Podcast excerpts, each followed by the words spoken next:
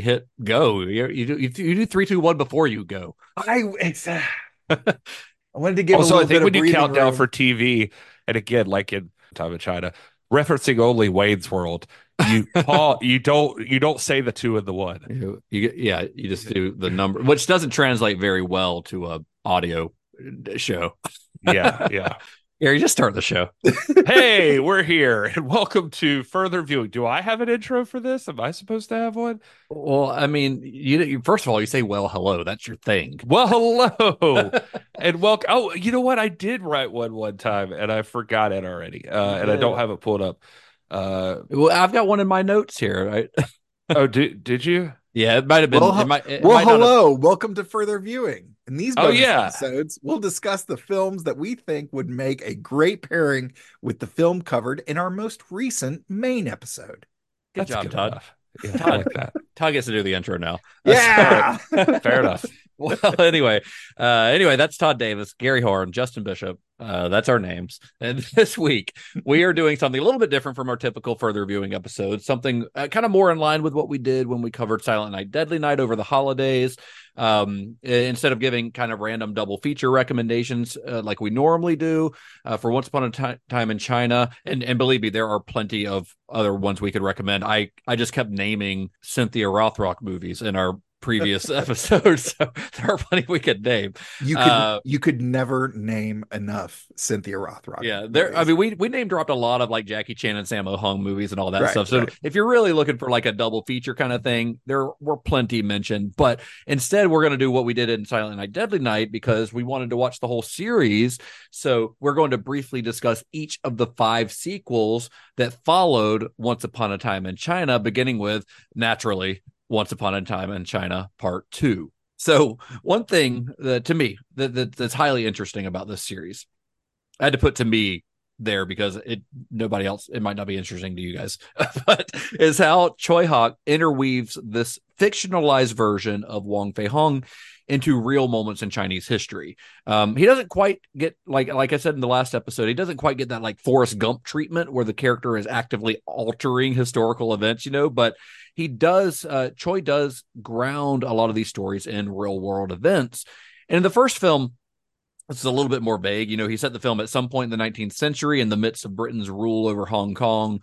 But when he set out to make Once Upon a Time in China 2, Choi set the film during a specific historical moment, uh, September of 1885, in the run up to the Boxer Rebellion. The Boxer Rebellion itself has been the subject of quite a few uh, martial arts movies uh, itself. But in this story, in, in Once Upon a Time in China 2, uh, Choi actually introduces a key character named Sun Yat sen, who was, in fact, an incredibly important figure in Chinese history. Uh, yeah, but uh, interestingly enough, too, though, he does get worse about this as it goes on. Like there is a scene in part four where uh Wong Fei Hung meets JFK and tells him he has to pee. I that would be honestly though I would watch that movie if that happened. I want to see Wong Fei Hung in space. I want to see. Uh, I just I want to see Wong Fei Hung stop 9-11. yeah. oh, God. Ugh. Hong Fei Hong versus Osama bin Laden. Come on, give it to us. Anyway, let's uh, Gary. I want you to explain to our audience. Give us a little brief synopsis, like like if you owned your own Blu-ray company, right? Gary's Blu-rays is what it's called. Not a very imaginative name on your part for your Blu-ray company, but that's Yeah. what you went with. Gary's Blu-rays, uh, Gary's Blu-ray boutique. And you, on the back of your release of Once Upon a Time in China 2, there is a synopsis to let people know what this movie is about. I want you to tell me what how you're selling it because Todd. We, we should get into this. Todd has not seen any of these. yeah. So, Todd, Todd has not seen any of these. Uh, Yeah. Todd only saw Justin, the first. one. Justin told me to go watch these. I told him to fuck himself. So Yeah, so, so Todd hasn't seen any of these sequels. So if Todd's browsing Gary's Blu-ray boutique, Hmm. Oh, Uh, hey, he- hey, here's this website, Gary's Blu Blu-ray boutique. no, this is a physical shop. This Oh, is it- a physical shop that you're, ding, you're walking ding, through. ding. Hi, hi. I, I'm I'm looking for movies. So Uh, you pick up Once Upon a Time in China too. Oh, oh, hey, here's Once Upon a Time in China too. I, I, I wonder what this is about. Yeah. All So- Wong Fei Hung wants to do is teach Westerners how to stick needles in themselves, not aware that it's a pretty common practice over here. All the while, though, the racist White Lotus clan, because of course they are, want to kill anyone who ate them, including Hot Mama 13th Aunt. They haven't discovered COVID 19 or fentanyl yet, so they'll have to do it the old fashioned way. Wong Fei Hung is going to have to step in. Little does he know, he's also going to have issues with the guy who trained Jet Li's dad, Bruce. That's good. Uh, Uh, so- that's- would, would that sell you? Hey, I, I, I think I'll rent this. I wonder if they sell uh, snacks. Would that sell you? Would that synopsis sell you on this? I it's it's it. You know when they did like two different versions of Casino Royale, but there is that third version that's a spoof. That's what that sounds oh, like. Oh, the, this is the Woody Allen version of Once Yeah, Upon a yeah, Time yeah. China too. Okay, I So- thought Justin was going to cut me off on the COVID 19 or fentanyl references. So I thought he was going to be like, no, come on. so uh, thanks to the success of the first film, Once Upon a Time in China 2 was given a bigger budget, which allowed Choi to create a more epic film, one with bigger, more elaborate fight scenes and filled with the sort of dramatic visuals that that Choi is really known for. But the story itself really is it's really a lot less sprawling than the first film. Uh, it's got a tighter focus and it's got a smaller number of characters to keep up with than the first film. It's just a tighter film overall, I think.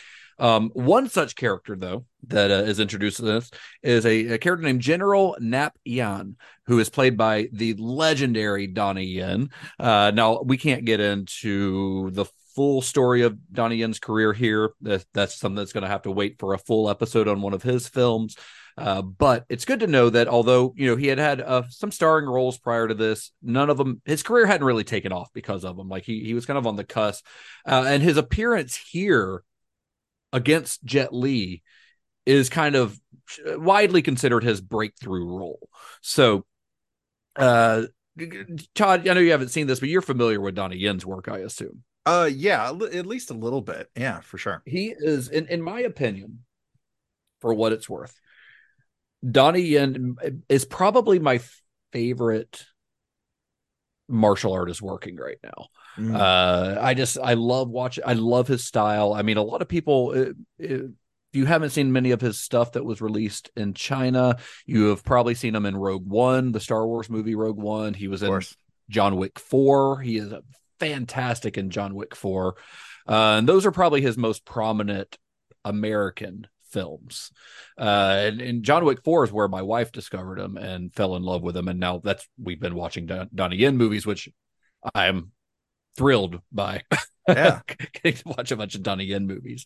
Well, Uh, I never thought about this before just now when you're saying this is that one of the things I love about Donnie Yen, and especially like if you watch Yip Man movies, uh, Mhm. then there's something very like the- the action in those movies and the hits in those movies and the physicality of it. Like it just, it you feel it, like you Yeah. get like amped up by it. And I think John Wick is that way too. So it- it- that's that's cool that he gets to finally go into John Wick because it feels like that's exactly where he should be. Like he Yeah. he he probably helped make that movie technically and inspiration wise. That's true. Yeah.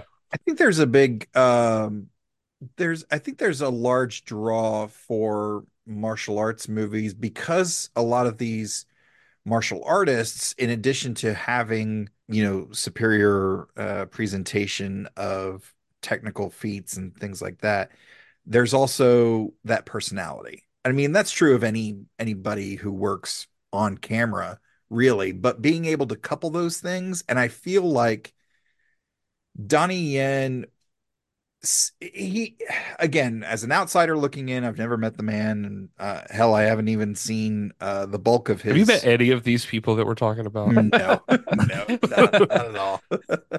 um, but he seems like his pre- his presentation, his martial arts is hands down some of the best around today.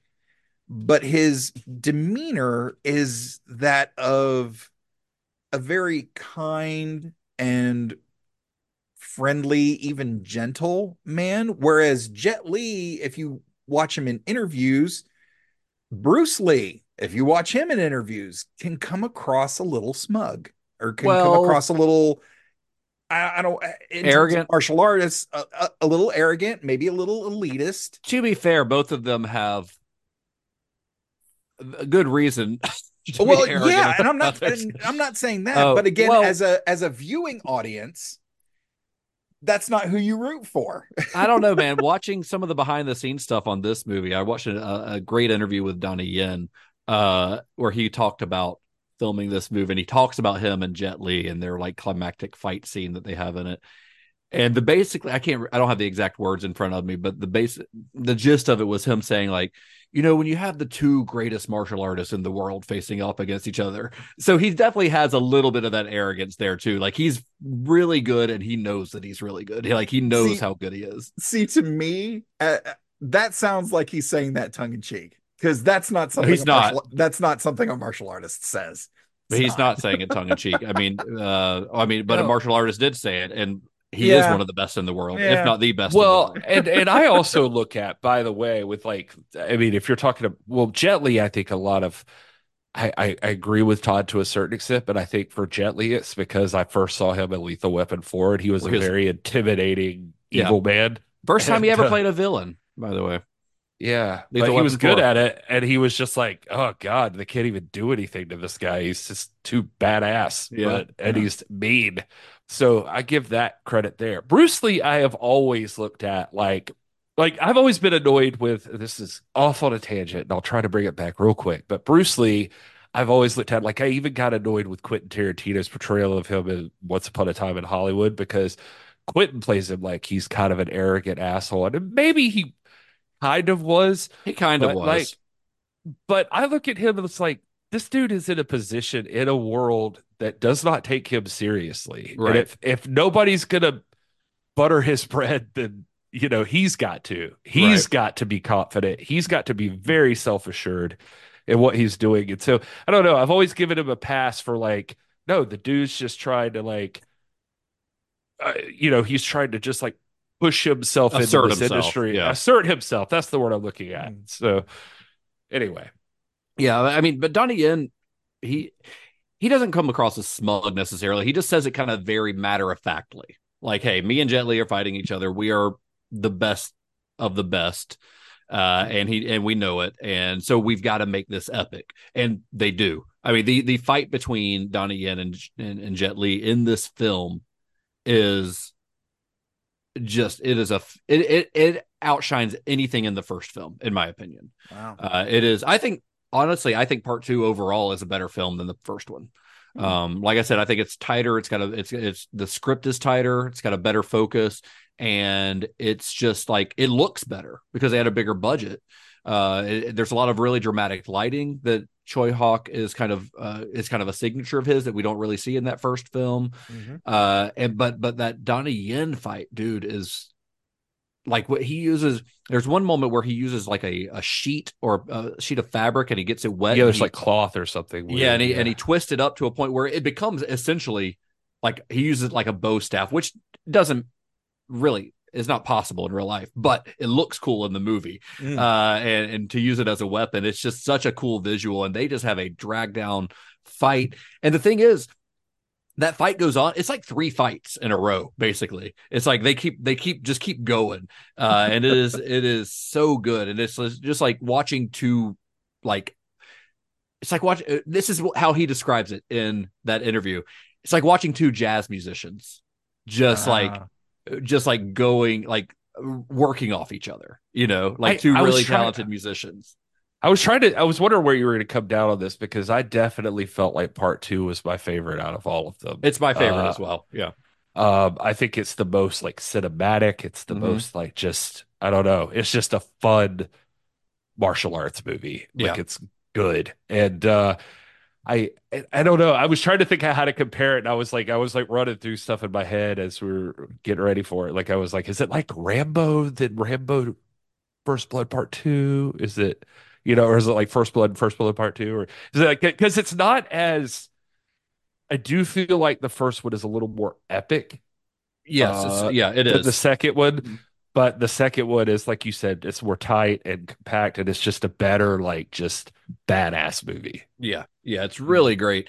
And uh, there's a secondary protagonist in the film who is the priest who leads the White Lotus clan and provides some of the film's best fight scenes as well. And that character was played by um, Xiong Xin Xin, who we briefly discussed in our full episode on the first film. Remember, he had been Jet Li's stunt double in that film, uh, a role that he fills here as well. He's still Jet Li's stunt double, but he so impressed Tsui Hawk that he was also cast as the leader of the White Lotus clan, and they also get some fantastic fights. Like the, in fact, there's a, the the final scene or the final battle between Jet Li's character and um and the White Lotus priest is one of the best fight scenes I've seen in a martial arts film. And it says something about how good Donnie Yen is that the next almost the very next scene is them two fighting and it just completely overshadows that fight with the White Lotus because they're just so good. Like mm-hmm. if that if that had been the climactic fight of the film, it would have been enough. But then they go from that to Jet Li versus Donnie Yen, and it just becomes like this is it, it this movie quickly became one of my like favorite martial arts movies ever honestly well they they wow. they pro wrestling Jet Li and Donnie Yen too. Like they build that story. oh yeah, bit. like they they get like a little spar. Like they get mm-hmm. a little.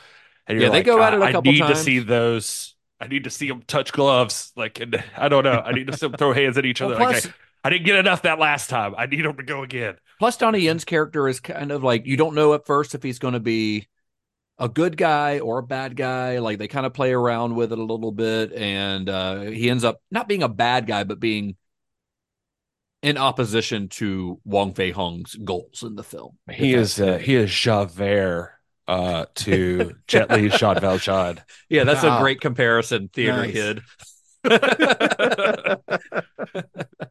uh, missing from the cast this time is Yuen Biao, who played uh, Lung Fun in the first film and who was, as I mentioned in that episode, a little bit overqualified for the role. So in part two, he's replaced by an actor named Max Mok and the character becomes more of kind of a comic sidekick than he had been in the first film. He's actually very funny.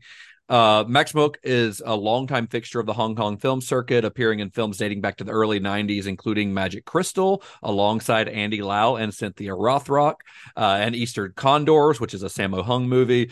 Uh, it's got Sammo Hung, Yuen Biao, Corey Yuen, Yun Woo-ping, and Billy Chow, who uh, we will talk about Billy Chow a little bit more here in a minute.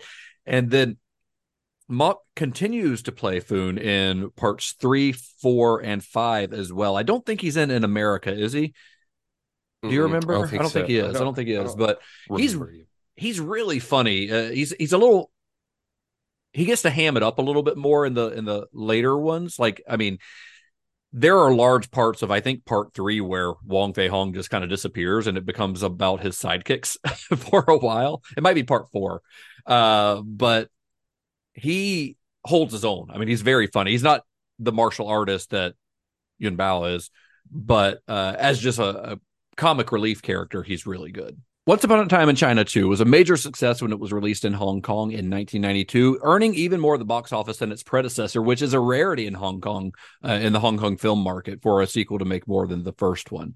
Uh, and it went on to be nominated for nine Hong Kong Film Awards, with Yuen Woo-ping taking home the trophy for Best Action Choreography. Yuen Woo-ping did this one solo, not with his brothers this time. Uh, but I don't know, fantastic film. Uh, like I said, I th- and Gary, I, am glad that you agree, Gary, that you think that this is the best of the series. I think that I think that's kind of widely. I think it's widely considered the best of the series. It just it just takes everything that the first film does and kind of amps it up a little bit while still making the story itself more contained. I, don't, I, I did try to look thing. that up and like it, it was weird. Like I think if you look at like Letterboxd reviews, I think yeah, generally people think this is the cooler one. Yeah. Uh, but you get a like Reddit or something. Was, some people are dicks about this one for some reason. Uh, what about? Why. Do you know they, why? Like what they what they don't like about it? They think it's it's like uh I I, I was looking at this and like some people think it's kind of boring because I, I think there's some time in between action sequences. I think they're great. The first film but, is that way. Yeah, well, yeah. I mean, I don't think it's any different than the first in that way. But yeah. uh, I, I remember some. I, I just remember reading some people talk about that they thought it was kind of tedious and boring and oh, like it just never I very much disagree cool with that.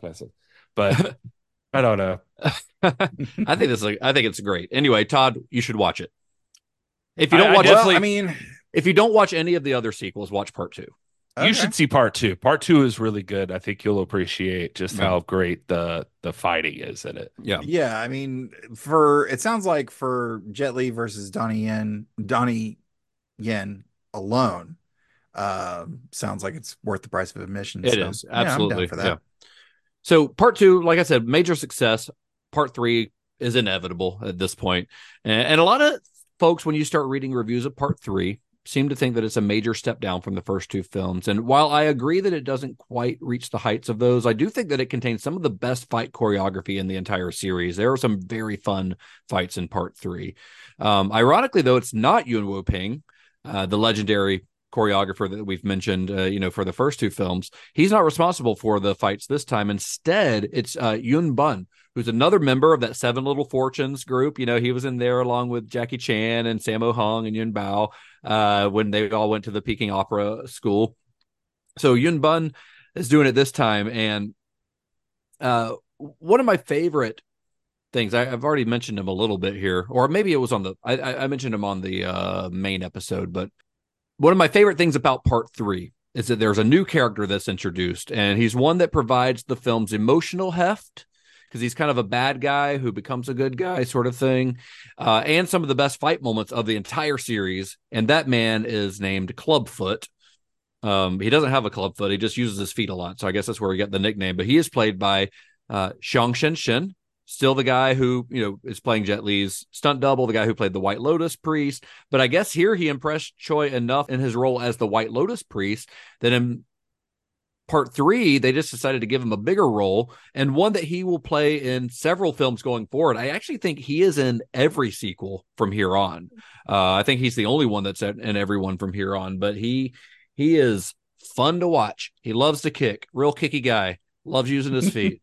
uh, he's a blast. I love this guy. Gary, do you have a synopsis for this one? Sure. It's once again time for the annual school lion dance off. But this year, Wong, he's just not feeling it. But when a rich bully from a rival school promises to win it all by any means necessary, Wong may have to put his pride aside and bring it on. Feet, don't fail me now. I love it. It sounds like a John Hughes movie. uh, like they like they gotta have a competition to, st- to like save the gymnasium or something. Uh, Well, but- let's be honest. I mean, the the the underlying plot line of this movie is similar to that. Like it's a yeah, yeah. Well, I guess we we didn't talk about it in part two, but yeah, lion dancing becomes a a major part of this entire franchise going forward. Lion dancing is like a big deal because I think the this one ends in a lion dance, and then the next Let's one clarify again, not line dancing, lion, Lion. dancing. This ain't the achy breaky They're stop not boot playing. scoot. They're not doing the boot scooting boogie. Although, cl- if they although- did, let's be honest, Clubfoot would be great at it. So, Gary, were you as enamored with this guy as I was watching this movie? oh yeah, yeah. I mean, I think he's he's by far like the most memorable character outside of Wong, uh, Wong Fei Hung. Like he he he he His gets an arc. style. He gets like a and, he, Yeah. and he's fun to watch. And he's yeah, like he has a story behind him, and like he's yeah, he's great. He's great. His his fighting style is just so unique to me. Like it's so much fun to watch. It's so weird. Mm-hmm. Uh, and it, it is very like it's almost all kicks. Like he b- barely uses his arms at all, and he like runs with like his like feet forward, like he, like he'll he'll kick through the air like a, like a bicycle kick. Like that's kind of one of his things, and uh, it's just.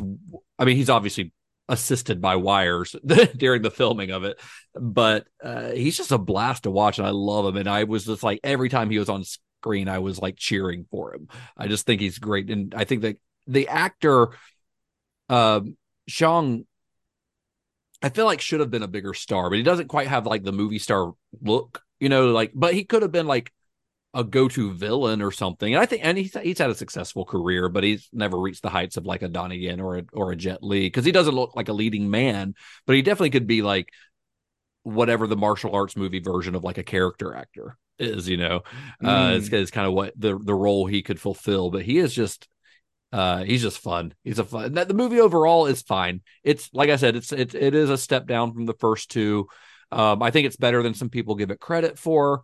Uh, I do think it has some very imaginative, very fun fight scenes in it that are as good as anything else in the series. But overall, it definitely feels like feels like the franchise is starting to lose a little bit of steam at, mm-hmm. around this point, you know, but still worth watching, in my opinion. Do you do you yeah, agree, Gary? I, I, would say the first two are like essential. Yeah. Uh, I would almost say like this would be a fun trilogy if this one didn't play right. This one has an ending that like kind of feels like there's more to tell. So like it goes well, the, the, next one. Yeah, and the, and the next one does pick up like immediately after the end of this one. So like yeah, they so, they ended this one planning on a part four. Yeah, but uh but yeah, this was still fun. I mean, and and like and if for nothing else than what Justin's talking about, like uh oh Clubfoot Seven or oh, whatever. Clubfoot he's, Seven. He's, he's uh he's worth seeing. He is worth he's worth the price of admission, in my opinion. Plus, you still get to see Jet Li be a badass and stuff, you know, so it's fun. Yeah, and so, a lion dance, and lots of lo- and lots of lion dancing. Spoiler alert: Jet Li does it. Wong ends up joining the lion dance and taking first prize. Yep, he does great. Part three, like you said, it ends in a way that kind of sets up part four.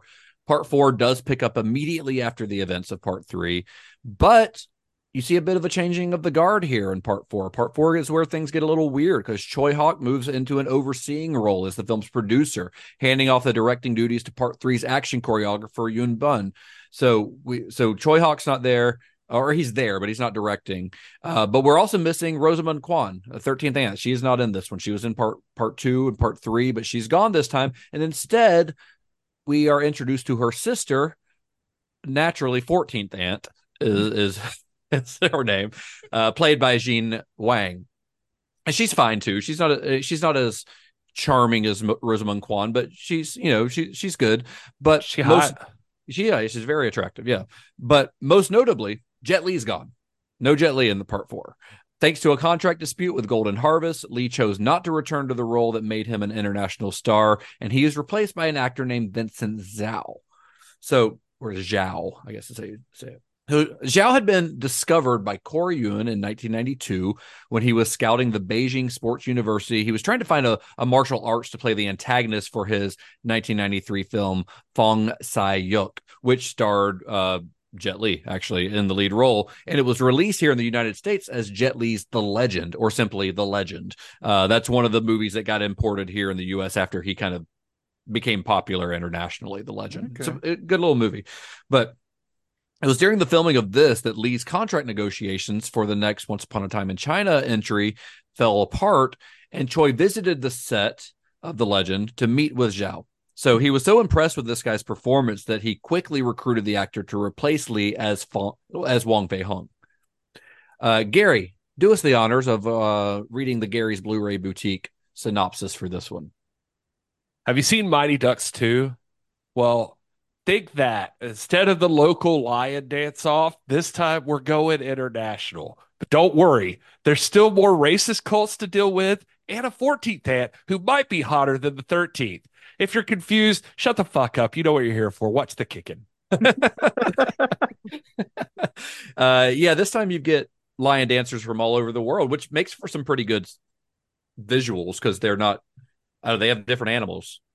they're not just lions that they're dancing as. Uh, but uh, how do you what do you feel about Vincent Zhao in the lead role, and compared to like the first three? I mean, I hate to like, I, it's no like personal knock against the guy, but it's definitely like it's not the same anymore. Yeah, he he definitely like he's a very capable martial artist, very good, and and the movie introduces him in a pretty interesting way where, uh, you get this whole opening credit sequence that's just him doing a demonstration basically like jumping around kicking flipping and doing all this stuff kind of showing off for the audience and almost like it, how that uh the uh, 13 chambers of shaolin or whatever like yeah. they, they had that that opening like performance or whatever yeah, you know? Yeah. Um so you get to see him kind of showing off his skills and he's clearly very good. And then it ends with a freeze frame that's just a kind of a close up of his face that says Vincent Zhao as Wong Fei Hung. You know, so your audiences are immediately like, okay, this is the guy who's taking over the role. And we just saw him do a bunch of badass stuff. Uh, so he's a very capable martial artist, which is what, how he got the job to begin with. But he definitely lacks Jet Li's like screen presence and charisma. Mm. You know that thing that makes that it factor that Jet Li has. That's made him an international star. Uh, Zhao is kind of missing that, but I mean he's good. He's a he's a good like I said he's a good performer. He actually does get better in, in the next one, I think personally. But uh, here he's like in the fight scenes he's great, but he still doesn't quite have Jet Li's grace even in those fight scenes.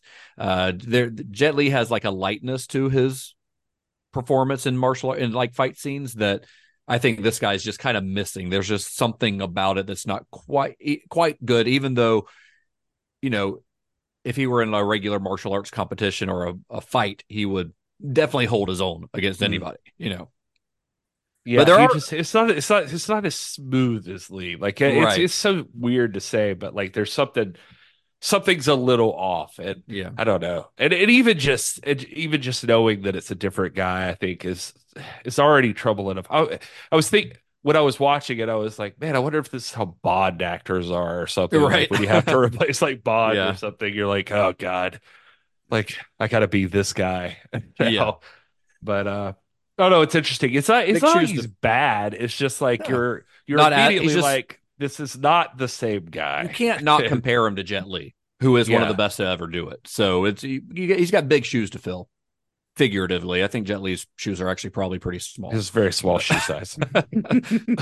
uh, there are a couple of other cast members though that I want to talk about. Uh, the first, w- which we briefly mentioned a few minutes ago, is Billy Chow. Billy Chow is sort of a legendary jobber of Kong uh, of Hong Kong cinema. He was a world champion kickboxer before turning to acting in the 1980s, making his debut as an unnamed soldier in Eastern Condors alongside Sammo Hung, Yuen Biao, and Yuen Woo-ping. He would go on to play thugs in uh, Jackie Chan movies like Dragons Forever and Miracles in 1989, uh, 1988. And then throughout the 90s, he was cast primarily as villains, appearing in several Jet Li movies, including Fist of Legend, and later opposite Donnie Yen in Iron Monkey 2. So the guy's got you know some legit credentials here. Mm. In Once Upon a Time in China 4, he appears as one of two Chinese mercenaries that are hired by the film's German villains. It's not the British and Americans this time, it's the Germans. I think we had some Russians in the last one too, right? yeah, I think there was were the. Russians. Yeah. But he's the one in this one. You may remember this guy, Gary, because his his what seems to be his special move, his special power is punching horses in slow motion, something he does several times throughout the movie. That's like Yeah. his thing. is that he Yeah, runs Ju- you, you might punches think a that if he says he says you, you might think Justin like saying like oh he punches a horse in slow motion and it's like oh that's a that's a one time gag like that's just Nope. funny but no That's for some thing. reason this guy does if you if you are on a horse and you see this guy coming, you need to turn around and run because this man will punch your horse in the face. And your horse will fall down to the ground, possibly dead or knocked out. Um, that's his thing. Horse punching man. I don't I don't even know his character's name. That's just what I call him in the whole movie. Horse puncher. it's real weird It's real weird, but it's it's funny. Every time it happens, I laughed. Except I felt kind of bad for the horse because they're they're clearly like pulling a horse's legs out from under them to get these shots. Which oh yeah. Oh, horse, yeah, but eh, horses are resilient. You know, yeah. I guess I don't know. I, I don't know I think when a Yeah, horse they, like well, yeah, they do Yeah. shoot horses when they uh, break a leg. if a horse falls and breaks a leg or something, which is sometimes happens if a horse is going to fall over, then uh, Yeah, that's kind of you're the right. end for a horse. Yeah, I don't know. There, the let's just say that the American Humane Society or PETA was not involved in the making of this movie, but I don't think they kill. I don't think he actually punched the horse. That should be It wasn't like that Ben Hur movie or something where like they kept breaking the horse's legs on purpose by like making them drop into a hole. Remember right. that? Yeah. What? Uh, yeah, that's a that's another movie we'll cover someday maybe. Uh, But there's Uh, a so whole anyway, chariot race where many a horse gets murdered. So Yeah. Jeez. Uh, but that's Billy Chow. Billy Chow, great, great, great Hong Kong martial arts movie goon. That's that's like his role in these movies, right? The other mercenary here, there's two of them, is uh, an, played by a an actor named Chin Kar Lok. So Chin began his career as a stuntman at the tender age of 16, and he was a member of Sammo Hung's stunt team for many years. Uh, he made his film debut in Heart of a Dragon, which is directed by Sammo Hung, alongside Jackie Chan. Is that And the that one with was a- Sean Connery as the voice of the dragon? That's Dragonheart. uh, but uh, that was 1985, and then throughout the 1980s, he worked as a stunt performer on legendary Hong Kong action films like My Lucky Stars, Righting Wrongs, which I waxed poetic about in our main episode, and uh, and all and Dragons Forever. So on that last one, Dragons Forever, he was actually the stunt double for Jackie Chan. So imagine having to be a stand-in for a stunt that's so dangerous that Jackie Chan says, "I'm not. Gonna, I'm not doing that." like I, this is like we joked about this in the episode. Yeah. that, that you would be bored, but yeah, then the then the part comes up where they need you. That's gonna And, be intimidating. Like, there's what a the stunt fuck's coming this guy up. not gonna do? Right. Like there's a stunt coming up where Jackie Chan's like, "Nope, I'm not doing that." Like I've seen this man literally fall from the top of a building. I've seen this man crash cars uh down hillsides where he hits 60 cars in a row and like but no he's like i'm not doing this you're doing this so that's this guy's job. Uh he also appeared in acting roles in, in a lot of these films. You know so he he'd act as a he'd be a stunt performer but he'd also have some on-screen roles where you know he was playing a character. Uh and like billy chow he kind of became a go-to actor to play in small but important roles that required someone with significant fighting skills. He just be like he's like i said a jobber. In 1992, though, oddly enough, he played none other than Wong Fei Hung himself in a film called Martial Arts Master Wong Fei Hung, which is not very imaginative, but um, I think that's a literal translation of the of the Chinese name of that movie. So he's saying at this point, you don't think they have to like say martial arts like, master. this is like, this is his job. This is what he does. This is Yeah, what right. Wong Fei Hung is. that's what he's known for. We've So- had 150 movies where you fucking seen him, but you know, just in case you didn't know, knows knows the martial arts. Martial, he he he knows martial arts. So, uh, what did you think of this one overall, though, Gary? Uh, You- this is my. like I, it? I I think this might be might be my least favorite one. It's it's my least favorite too. yeah. it's, it's if I'm ranking them, this one's on the bottom. Still enjoyed watching it, but it not as much as as, as some of the other ones. there were points in this one where I was kind of like, "Am I burnt out? Like, is this? Am I done now?" Yeah, this one feels like it spins its wheels a little bit. Yeah, but yeah. still got some great fight scenes. It's still fun. You know, it's just it it's just when you watch it after watching the other ones, because I watched these like all in a row over the course of a, a week or whatever. Oof. um that you can really feel the the differences in this one and it does feel like a, a bit of a slump but and it did it earned significantly less than the first three films in the series but it was still successful enough at the box office that golden harvest decided to go ahead with the next planned film in the franchise aptly titled once upon a time in china 5 gary hit us with the synopsis Poor Wong Fei Hung. He just can't catch a break. You know how Jack White talked about being able to take on a seven nation army? What happens if there's eight? Plus, 13th Anna's back, and she is not happy about 14th Aunt being in the picture. Now there's pirates too. Hi, yeah. Uh, so yes, part five saw Tsui Hark return to the director's chair. Yuen Bun is back on action choreography duty, and Rosamund Kwan is back as 13th Aunt, but 14th Aunt is still here. Uh, Kent Cheng is back as Porky Wing. He hasn't been around since the very first film in the series.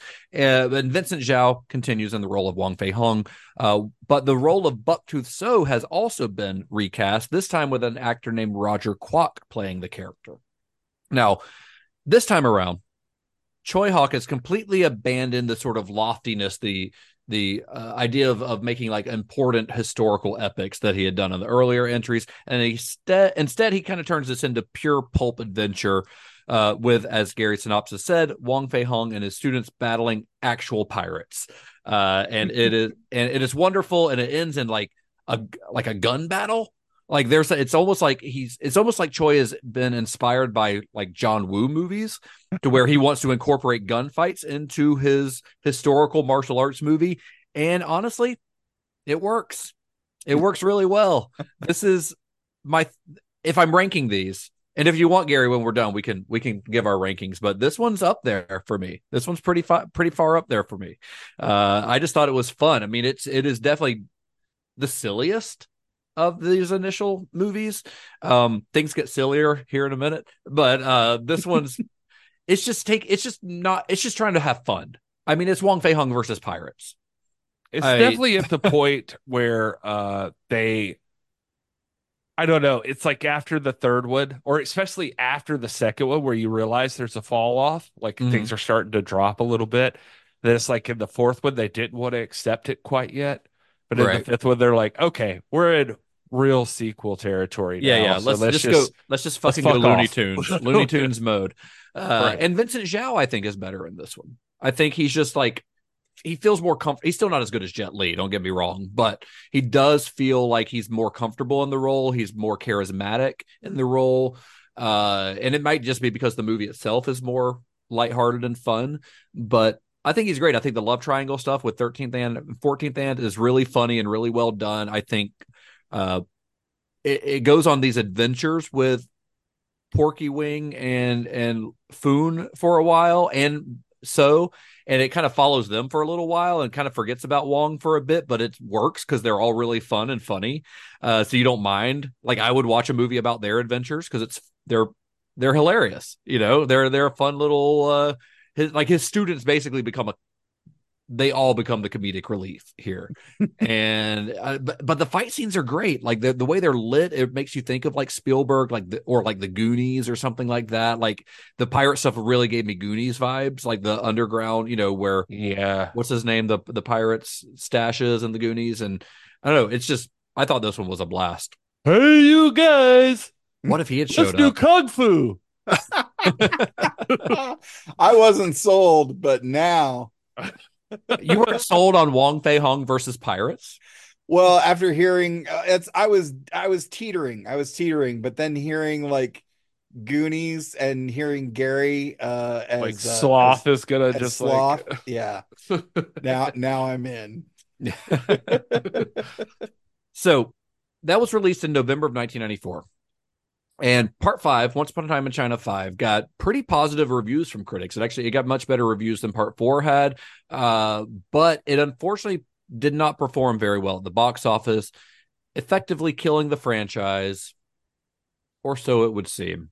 Because a year later, in 1995, Tsui Hark shepherded a Wong Fei Hung TV series which is sometimes refer I've seen it referred to as Once Upon a Time in China the series, but as we discussed, these movies were not released as Once Upon a Time in China in in China.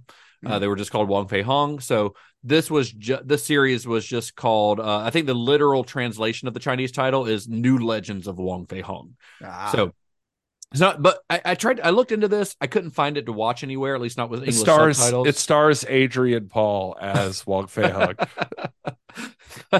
it actually stars Vincent now Zhao. I'm in. um, but it's- it's not really a traditional TV series from what I've been able to gather about it. Because, like I said, I, I- this is one I didn't watch because I one didn't have time to watch it because it's a lot, but also it's just I don't think it's ever been released here.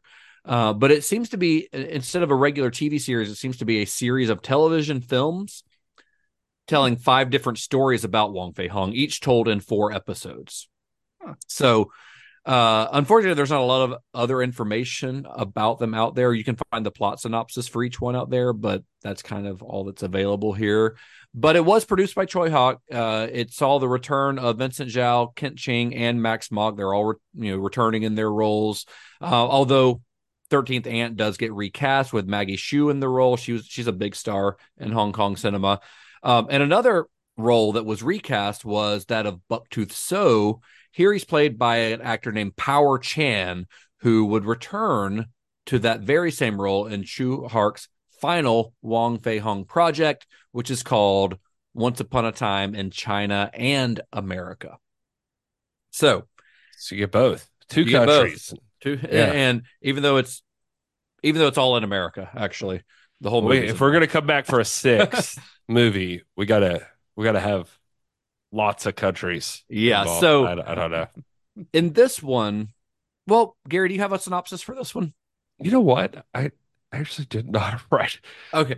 It's Wong Fei Hung and cowboys and Indians. Yeah. So basically, in this one, Bucktooth So, uh, who I think is credited as talkative So in this one, uh, he's returned to America to open an American branch of Po Chi Lam, which you know that's Wong Fei Hung's medical clinic.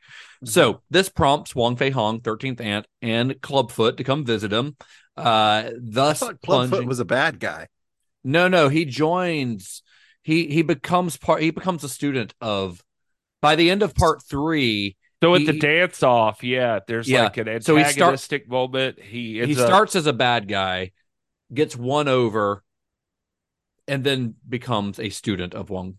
He basically like what a Wong Fei Hung's students ends up like getting in a little fight with him, but during the fight something happens and it ends up hurting his legs, and Wong Fei Hung helps him out. And And a so rare- image of gore in these movies with his leg. Uh you get a little bit little touch of gore there. The only time it happens in any of these That's But what I yeah. was saying. He's the only one with like an arc like through these movies. Like he he gets like more character work. Like he he's a bad guy. He's he's he's a stooge for the the bad guys at first, but then when he gets hurt and gets left behind, they heal him, and then he Ah. like turns around and is like, now I'm now I'm a student of Wong Fei Hung. Yeah. So he Okay. becomes one of the students. Yeah. So so through the other series, he is th- after part three, or or from about like I don't know two thirds of the way through part three on, he is a good guy. He's like Johnny and Cobra Kai, kind of. I haven't Like, seen he, Cobra Kai. like he I- he he turns himself around. He's still got plenty of badassness that you're like, this guy's Lot of got ki- some spice to him. Still a lot of kicking. Yeah. so this uh so they all come to America and this plunges, you know, this classic Chinese folk hero into the American West of the early 20th century. So it's a fun little thing. Uh, this time, uh, Tsui Hark is not directing; he's still just producing, handing over directing duties to Sammo Hung himself. Sammo Hung directed this one, uh, but most notably, we should mention Jet Li returns to the role of Wong Fei Hung in, in Once Upon a Time in China and America. So uh, this is his last time ever playing the character, but it is, and it is what a what a what a film to go out on because this movie is wacky. it is.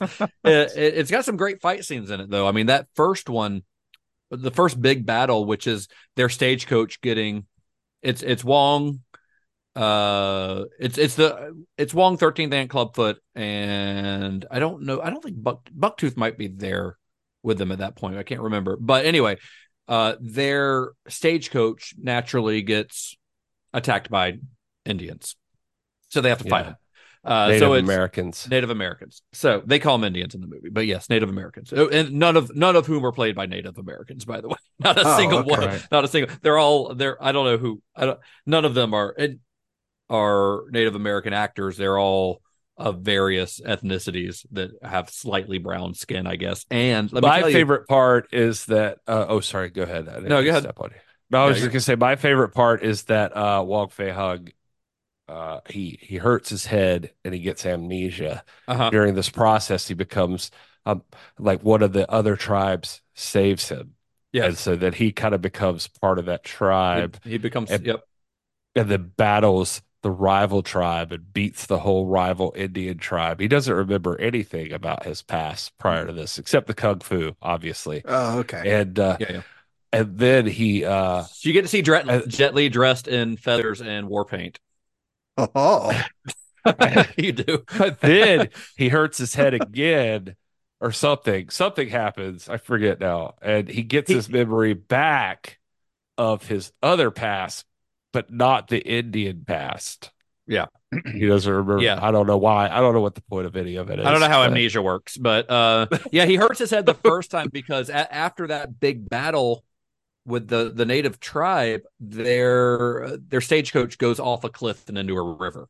Uh, it's a pretty spectacular crash, honestly, but he ends up bumping his head, and they they end up being fine. The rest of them are fine, but I get he is found downriver by an Indian tribe and uh, doesn't remember anything. So, so it's kicking with wolves. yeah, but Yeah. If, if Kevin Costner lost his memory, Oh, okay. Yeah, yeah. All right, all right, all right. and then Yeah. and he also sort of has this like flirty relationship with one of the the native women who is played by a white woman named Chrysta Bell, who's in a bunch of David It- Lynch stuff.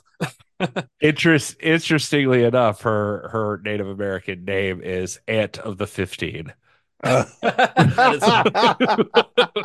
what if that were true? It's not. Uh, I, I will say, I think that watching this, like every single person in this film, and overall, I enjoyed this. It's silly. It's a silly movie, but um, every person in it who is a who speaks English, Mm. is terrible. Like a terrible actor.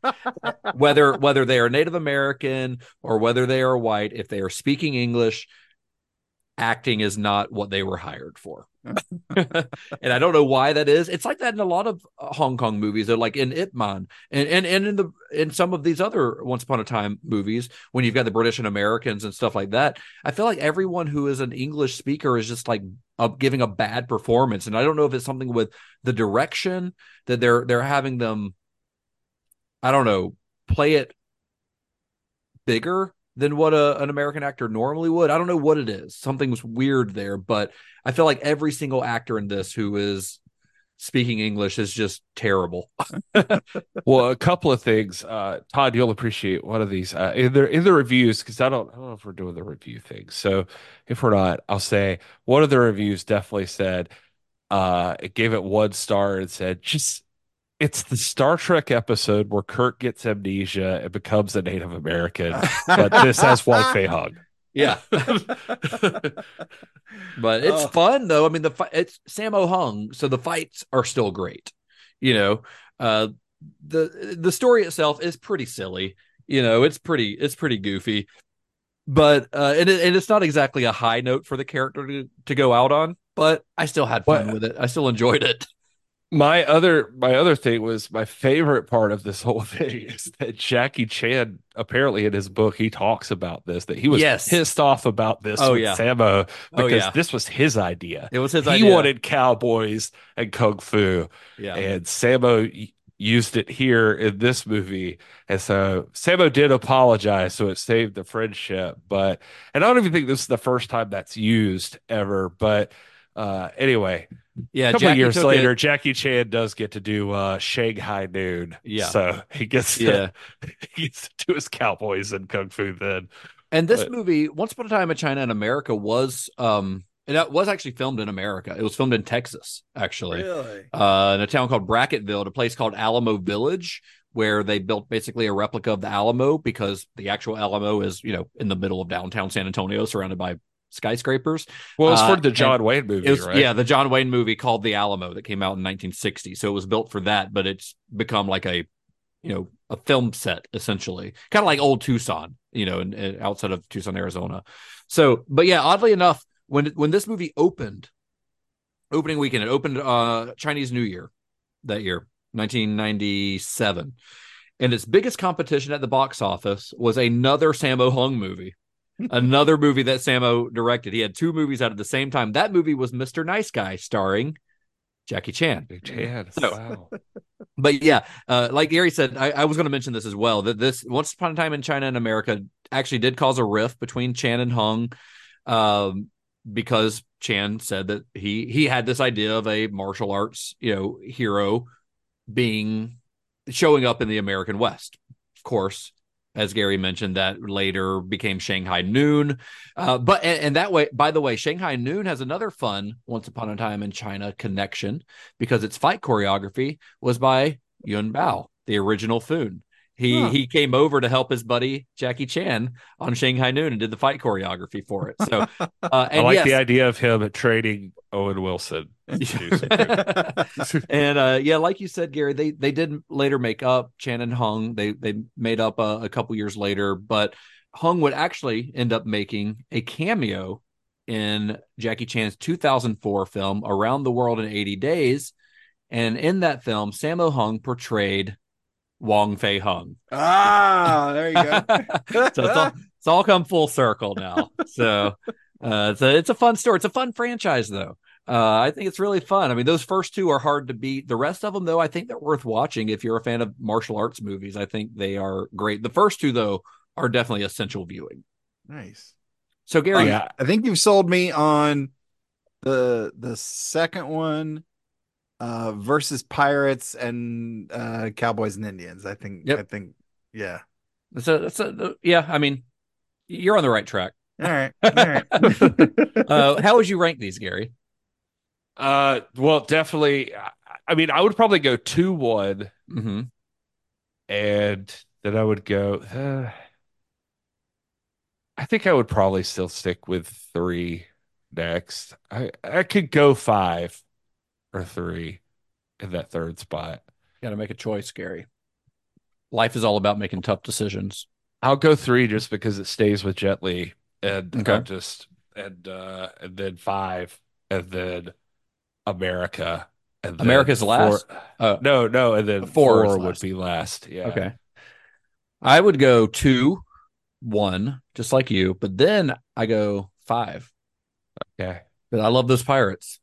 I just, I just really, I just really like those scenes where they're fighting the pirates. I mean, it's fun. There's treasure, there's guns, there's all kinds of fun, weird stuff that you don't see in any of the other movies. So I go two, one, five. Even even above the introduction of Clubfoot, huh? Yeah, I mean the the Clubfoot stuff is that that that does make me question that, but Clubfoot still gets to do some great stuff in the other movies. Uh, granted, I do think the when he's the bad guy in part three is when he's at his best. Uh, that's when he gets to show off the most, show off his skills the most. Uh, but but yeah, I, I think I go two one five three America four. Yeah. So we're So pretty almost close. there. We're pretty we just close. swap. We just swap where three and five are. Yeah. Yeah, but uh I don't know. It's a fun series. I had a lot of fun watching all of them. I watched it and I, I said it in our regular episode, but that Criterion box set is really fantastic. There's like an hour long documentary j- just about Wong Fei Hung on it. Uh, so if you're interested in the more of the history behind that, uh, it's it's it's a documentary that was produced, I think, for Chinese television, and it's very in depth. It's really cool. Uh, they visit Foshan, like where his house was. There's a, a Wong Fei Hung museum there. Like it's really cool uh, if you're into the history side of things. But there are interviews with everyone from. Uh, there's several with Tsui Hark, Donnie Yen, Jet Li. Um, what was uh Tsui's wife's name? Sunshin. He, I think was her name that founded uh the film production company with him. Uh, Nice. they they inter- Yuen Woo-ping. There's like a 40 minute interview with him, like a Q and A that was done in America. Uh, so there's a translator, but uh, that one's really great because I just love that guy anyway. But yeah, I mean, the hours and hours of special Nice. features on there. It's a really fantastic set. Highly, highly recommended if you're a fan of these. Um, but that's all. I think that's all we got for this week. What do you think, Gary? You got anything else to add about this series? No, I think I think we hit it all. It's a it's a it's a long series that I get. It's pretty daunting to tell you, but I think if you were into the first one, definitely try out the second one, and Mhm. then you know from there your mileage may vary. But the second one's worth seeing. Like I think one and two legitimately on their own are like probably like classics. Like Yeah, that- that- absolutely. It's just you know stand the test of time and are probably some of the greats of all time. Yeah, absolutely. I, w- I would agree with that. So, are you going to watch them, Todd? I think I will probably check out probably either the pirate one or the Cowboys and Indians. I'm probably gonna go with the Cowboys and Indians ones first, uh, China and America. Mm-hmm. Um, but I'm actually I'm actually curious about the documentary about Wong Fei Hung because, Yeah. like I said, like in the regular episode, uh, you know, the deep dive I did on his life. It's it's a fascinating it's a fascinating story. So I'm That's cool. actually down to uh down to hear that. And of course, I love Yuen Woo-ping too. So hearing that guy talk about his stuff would probably be pretty awesome as well. So I think I would go America, the documentary. Well, you got to watch part two. Oh. Well, do I have to watch it right away though? I mean, it's the best one of all six of them. It's the best one. Okay. Me and Gary, but me, and- me and Gary both ranked it at number one. Yeah, I that's mean, I think uh, if You you're enjoyed in the for the first one. and you want to see the choreography, you want to see the like. I don't know. Part two is like it's a Jet Li, I- Jet Li versus Donnie Yen. Okay, so I'll go. Okay, so I'll go part. Just watch them all. Todd. I'll I'll go part two. You don't have to watch them all this week. Just watch them all eventually. Yeah, yeah. No, That's that's, all. what I'm saying. We're I'll not asking for a part- book report here. Jesus Christ. You guys got to rank stuff. I want to rank stuff. You're not ranking. You can't rank something you haven't seen. I want to rank in terms of how excited I am about it. uh, all right, then we're let's wrap this shit up. Come on. All right. Uh, where can you be found on the internet? this Just is quickly. Gary Horne. Mr. Todd A. Davis. I'm at Mr. Todd A. Davis, and you can find my show at Computer Resume on all the stuff. I'm Justin underscore Bishop. The show is at cinema underscore shock everywhere. We're on Letterboxd now, so uh, I've got lists on Letterboxd of like all of our series and stuff like that. And I'll, I'll continue to add stuff as I think about it to, or if you have suggestions, I don't know what you want to see on there. I'm not really doing reviews on there. It's just kind of a, a hub to, uh, we've already got quite a few followers, which is nice because I just created it a couple days ago. So follow us on Letterboxd and everywhere else at cinema underscore shock. And that's all I got for this week. Be excellent to each other. May the Liberty Wings, That's it. you know, be excellent to each other.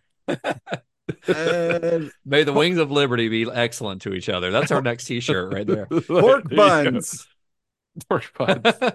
Johnny has the pork buns. Johnny has the pork buns. that's the, that's on the back of that same t-shirt. Yeah. Nobody Where- will understand that. no, you'll wear that in public and just get confused looks from everyone. exactly what I look for.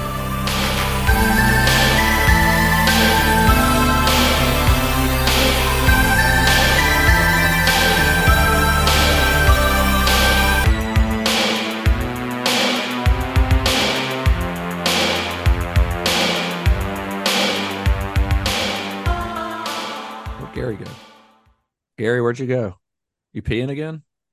I know you can hear me. He's got those cordless headphones on. Just glad I can't hear a pee. Gary. How's it? Gary. How's your pee pee? Imagine us standing right over your shoulder. And just watching you pee. Mm. sir. Yeah, look at that. There he is back. was, I thought I could get out and pee real quick. you fucking dickheads. That was that was great. Uh,